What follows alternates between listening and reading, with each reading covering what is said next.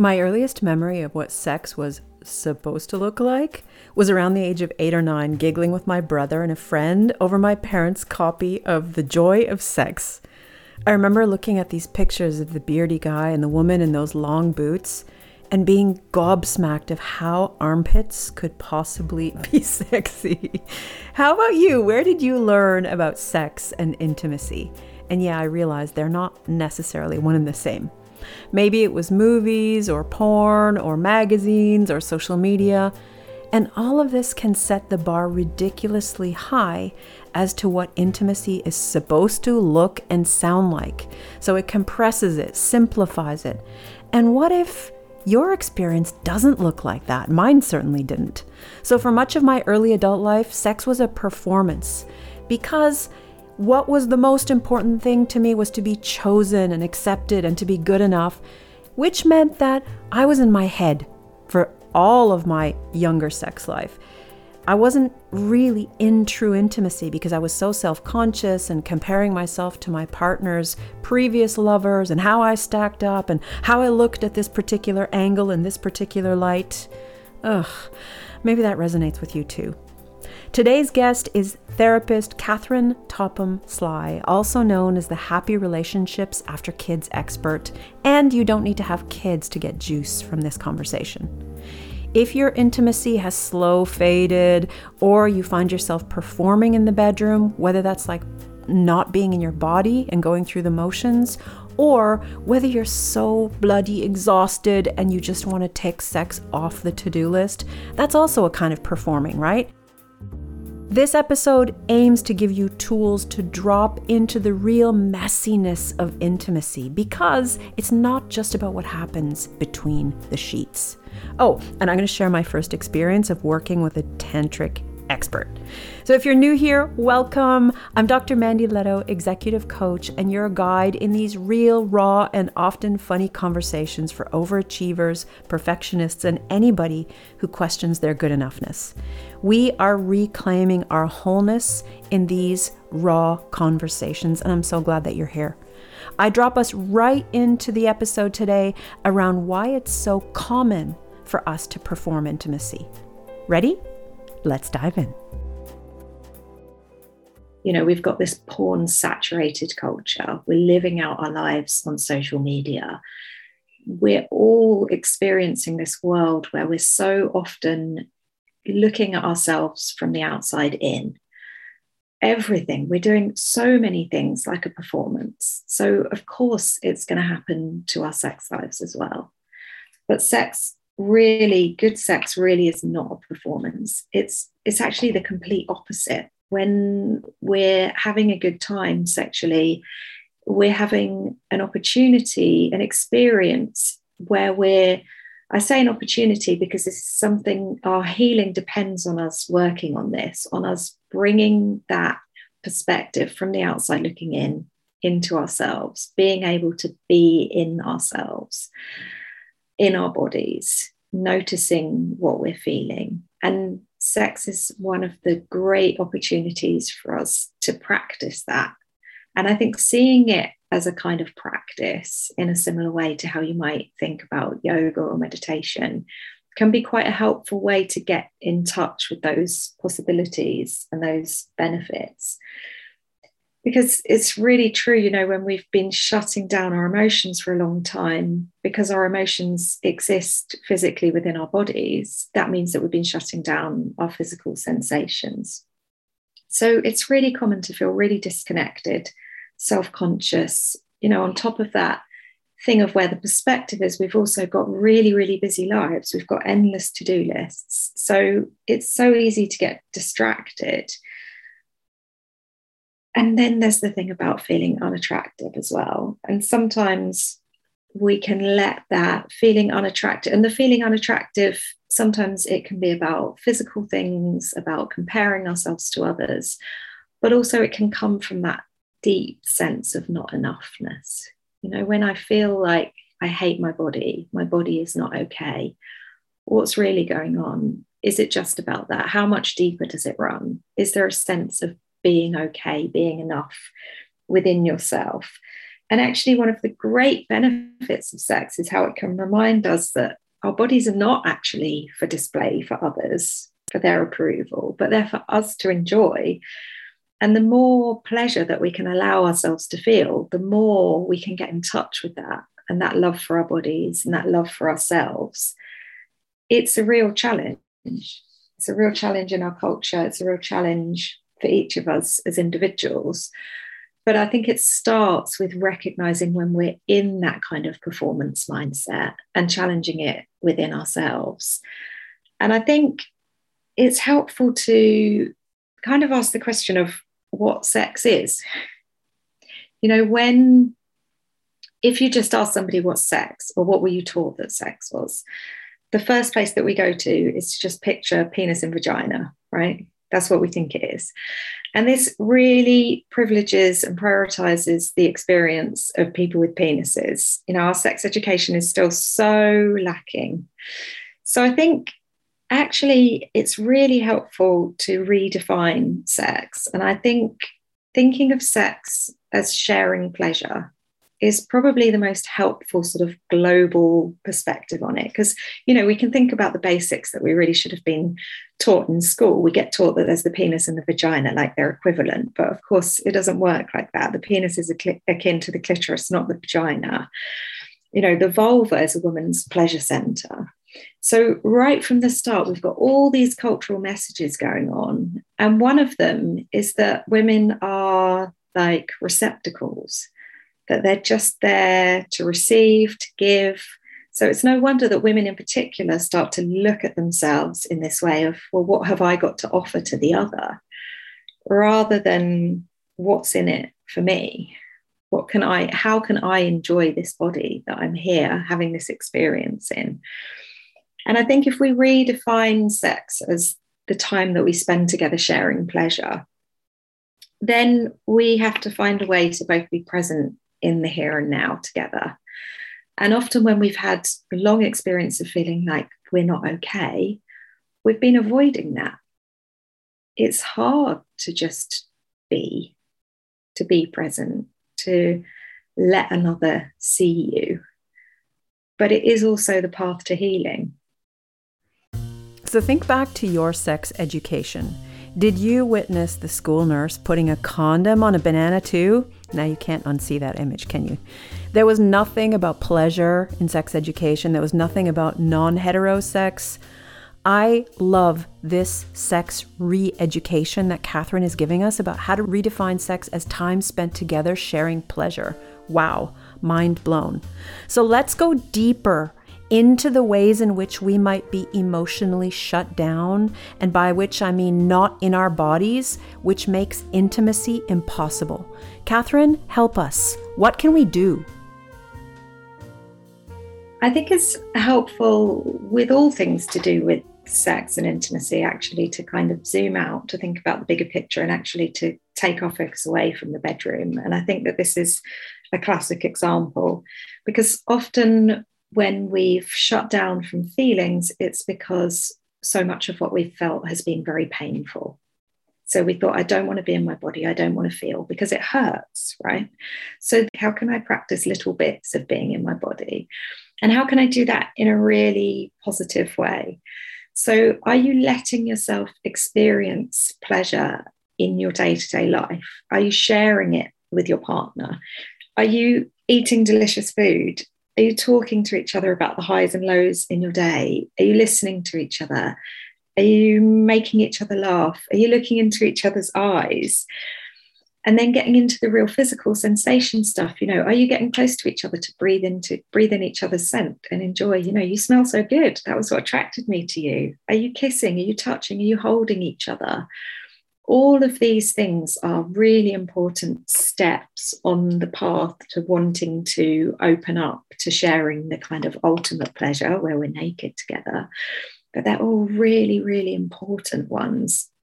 Because if you're not sort of meeting, paying attention to your own senses and then meeting your partner with your senses every day, being present, enjoying that presence, it's a hell of a lot to ask yourself to just open up to literally letting your partner into you and to expect yourself to be able to experience that in a really pleasurable way we have to go step by step there. I love the idea of going step by step and experimenting with things that feel low risk, mm-hmm. you know, um, and holding it lightly. And just being playful with with something and seeing what sensation it, it brings up. It reminds me when i was really in the throes of burnout. And i did nutritional therapy and acupuncture and shiatsu and yoga and meditation and all of the functional medicine stuff.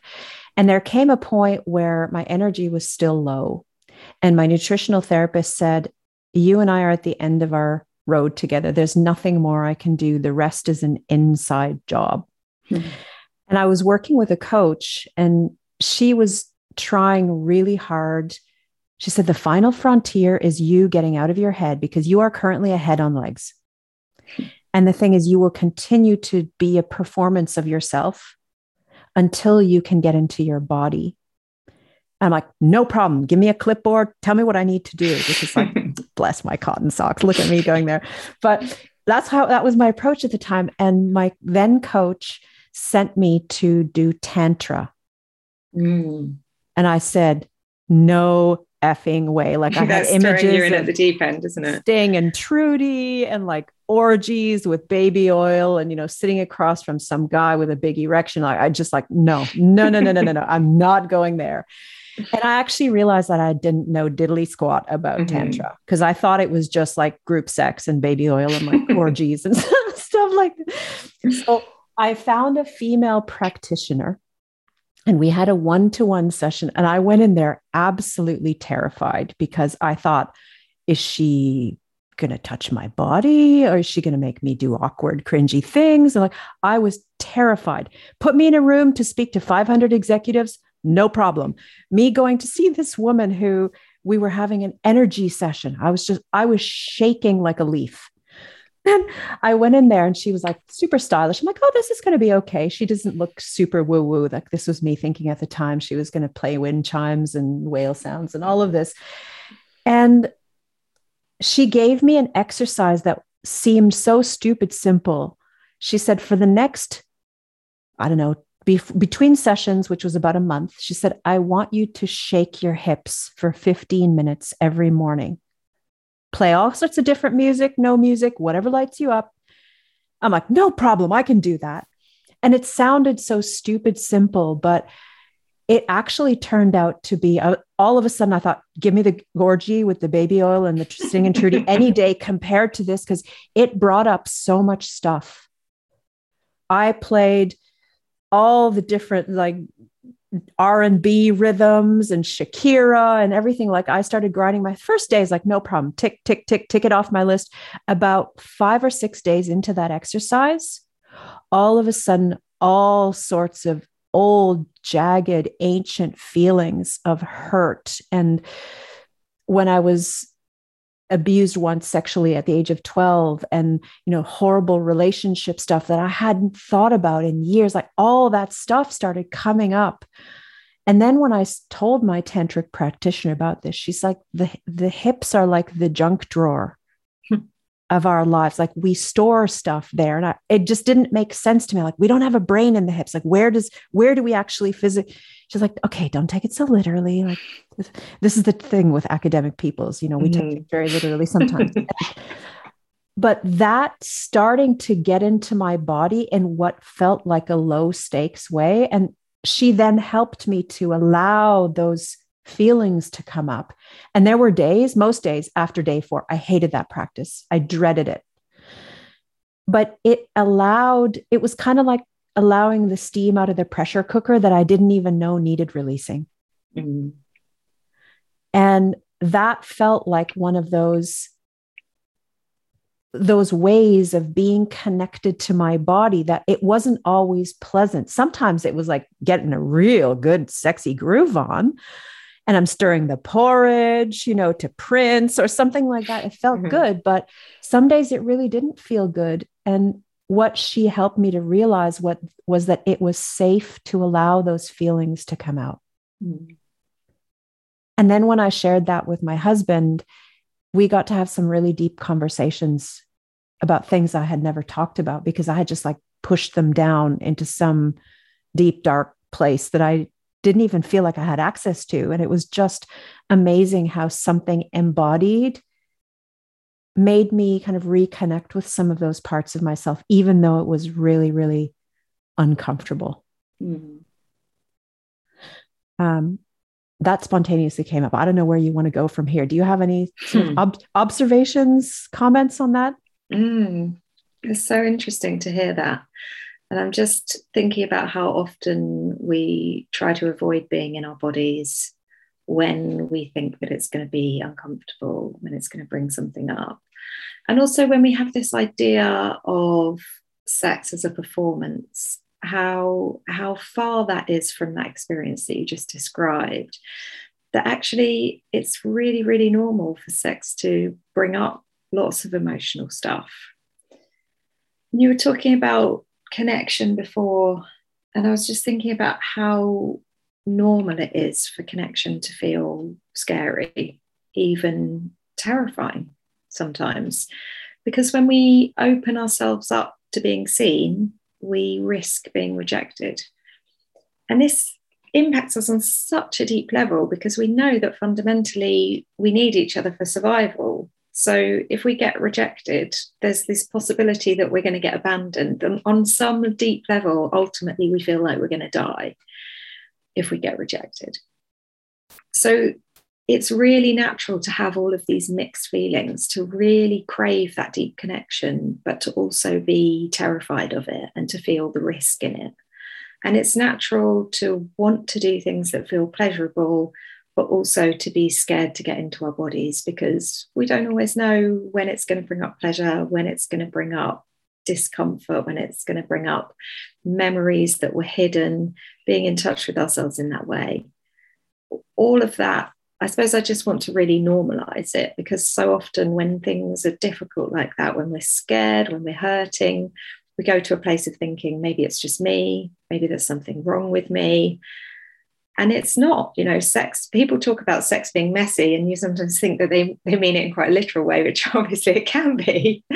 But of course it's messy emotionally as well it brings things up you know lots of women find that when they have an orgasm they burst into tears that's that's quite a commonly reported thing we, when we're getting in touch with our bodies, we're, we're facing things. And like I say, that is where there's potential for healing. That's where there's potential for connection it also takes a lot of courage to go there.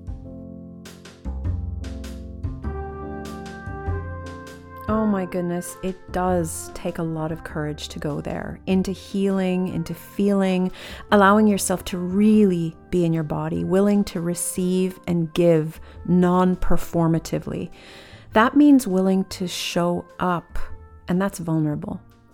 I love Catherine's invitation to see sex as a way of practicing healing and self knowing, the way that we might think about yoga or meditation. That was a major aha moment for me today. It can also explain why sex can bring up all the shit that needs to be healed, right? So, intimacy is really about cultivating authentic connection with ourselves, first and foremost. And that's risky too, but it's also full of potential for the most deep, delectable, finger licking intimacy of your life. And sex is part of that.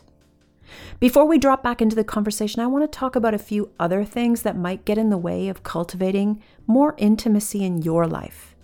Maybe there's self rejection, and this can be a way of inoculating yourself against potential hurt. So, say if I pre reject myself by believing that I'm not good in bed, or not sexy, or too old, or too whatever, fill in the blank, then it won't hurt as much if someone rejects me, or thinks that, or says that, because I've already pre rejected myself in that way. And then there's the chronic busyness and exhaustion element that tampers with frequency of touch and sex and intimacy, right? Maybe a dry January, if you know what I'm saying, has turned into a much longer intimacy drought. So, Catherine, can you give us some ideas, Erm, on how we can dust off the cobwebs without falling into performing intimacy like some box ticking exercise? There's this side of performing too. So, what can we try?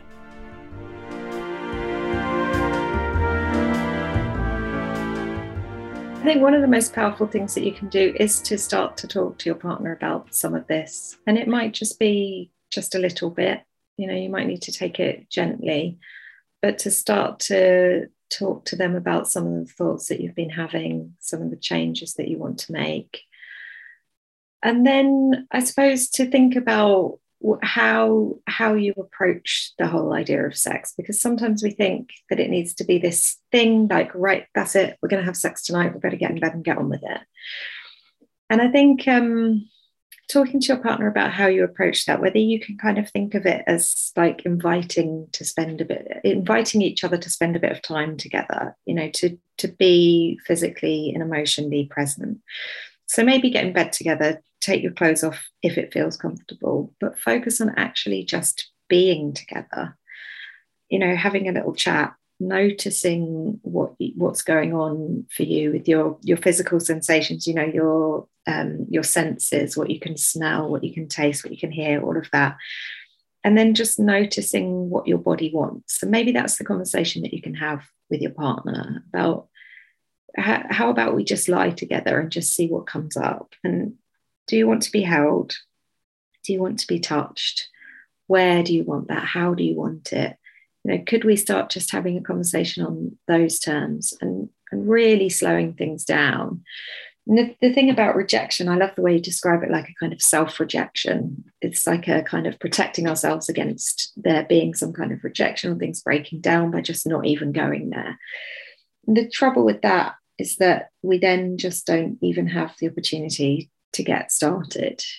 And for lots of people, especially women, and especially people who have had the kinds of experiences that we've been talking about that have led to feeling not enough, it takes time.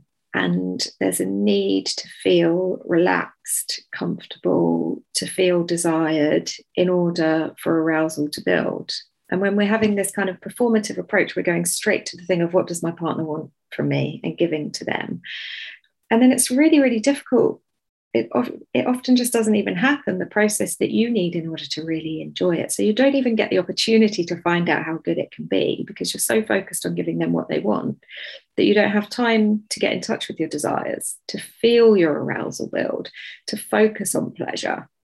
So really slowing the whole thing down a lot, I think, could be really, really powerful. I'm curious what happens when there's a life transition, like having kids or reaching menopause. In these situations, there are so many changes mental, physical, emotional. You may not even recognize yourself. So, how do we stay connected with our partners when we are reeling with a big life change?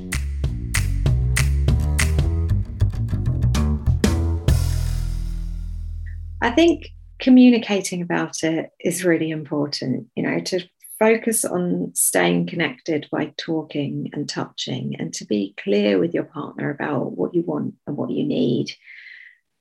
You know, sometimes the conversation might be, you know, this is weird, isn't it? Our sex life is changing and I, I don't feel so connected to you when we don't do it. I miss it when we feel closer, but also it feels different to me at the moment. You know, being able to speak about that stuff more explicitly can really help because when we don't, when there's unsaid, the, the stuff that goes along unsaid in our relationships often has so much more impact than when we just let it out in the open. Because you know how it is when there's silence around things, we often assume the worst and we often assume that it's about us.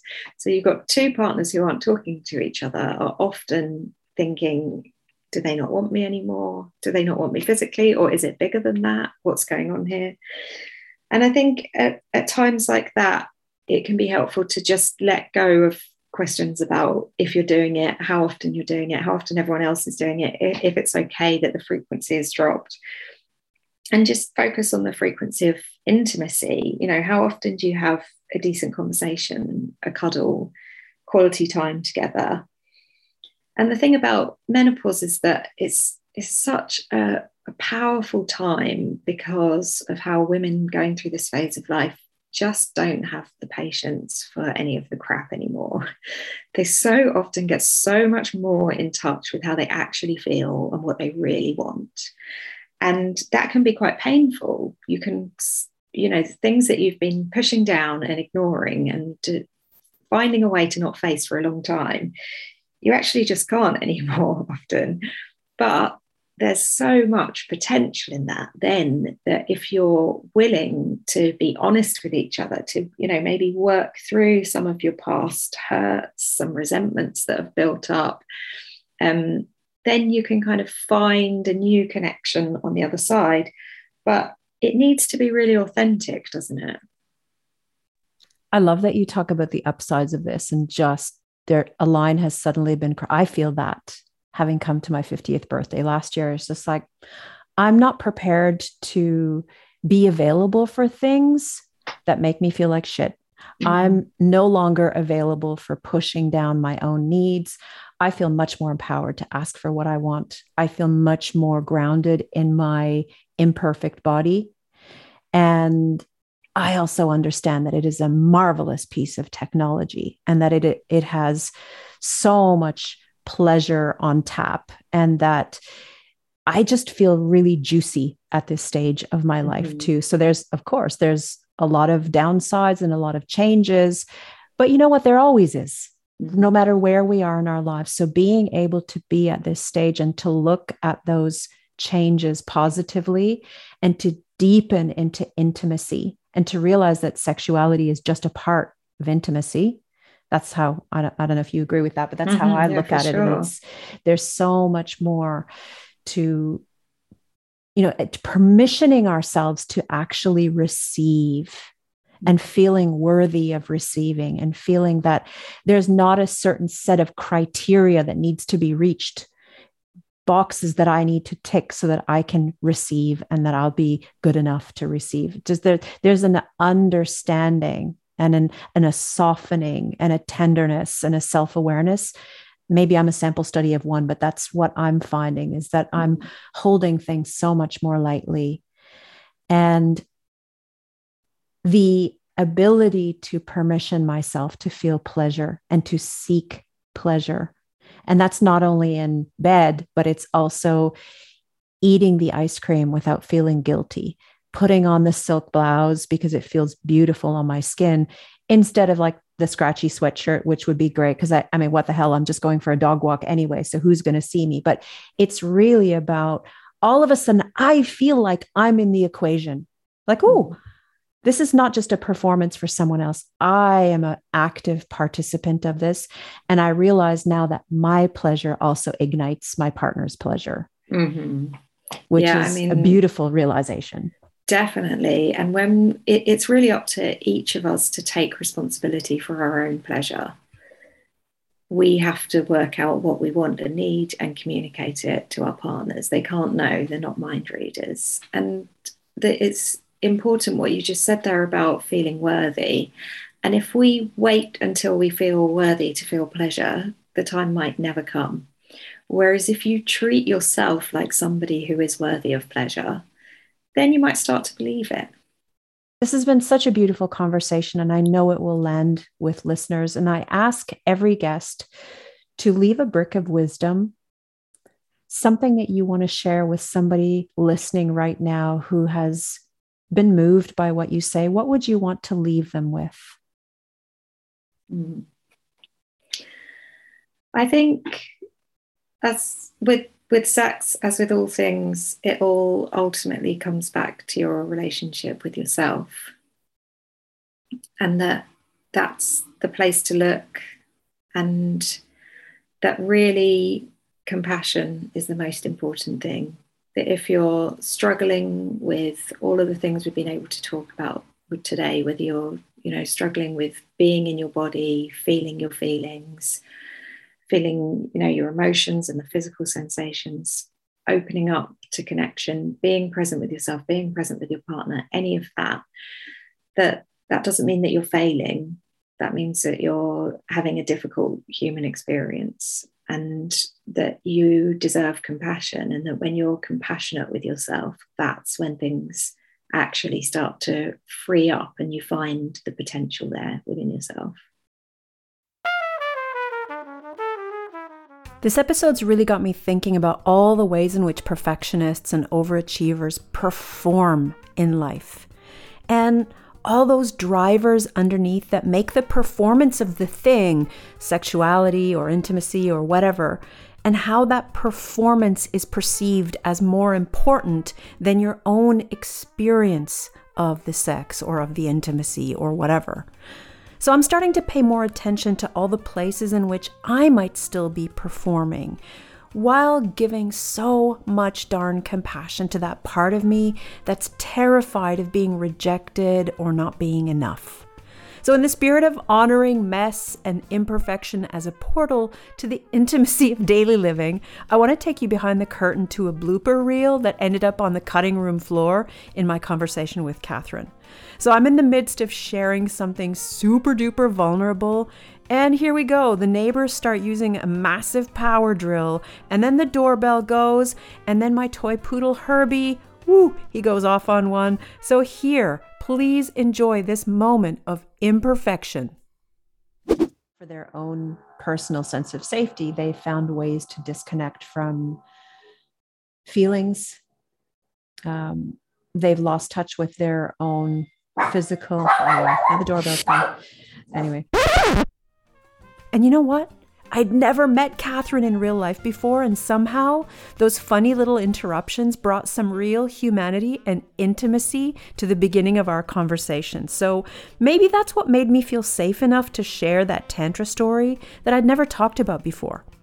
Here's to imperfection as a portal to intimacy and less performing. Hooray! Before I go, one request. Who in your life needs this episode? Please keep sharing and keep the Apple Podcast reviews coming. It only takes a few minutes and it makes such a big difference to the podcast. So, thank you again for listening, and let's do this all again in two weeks.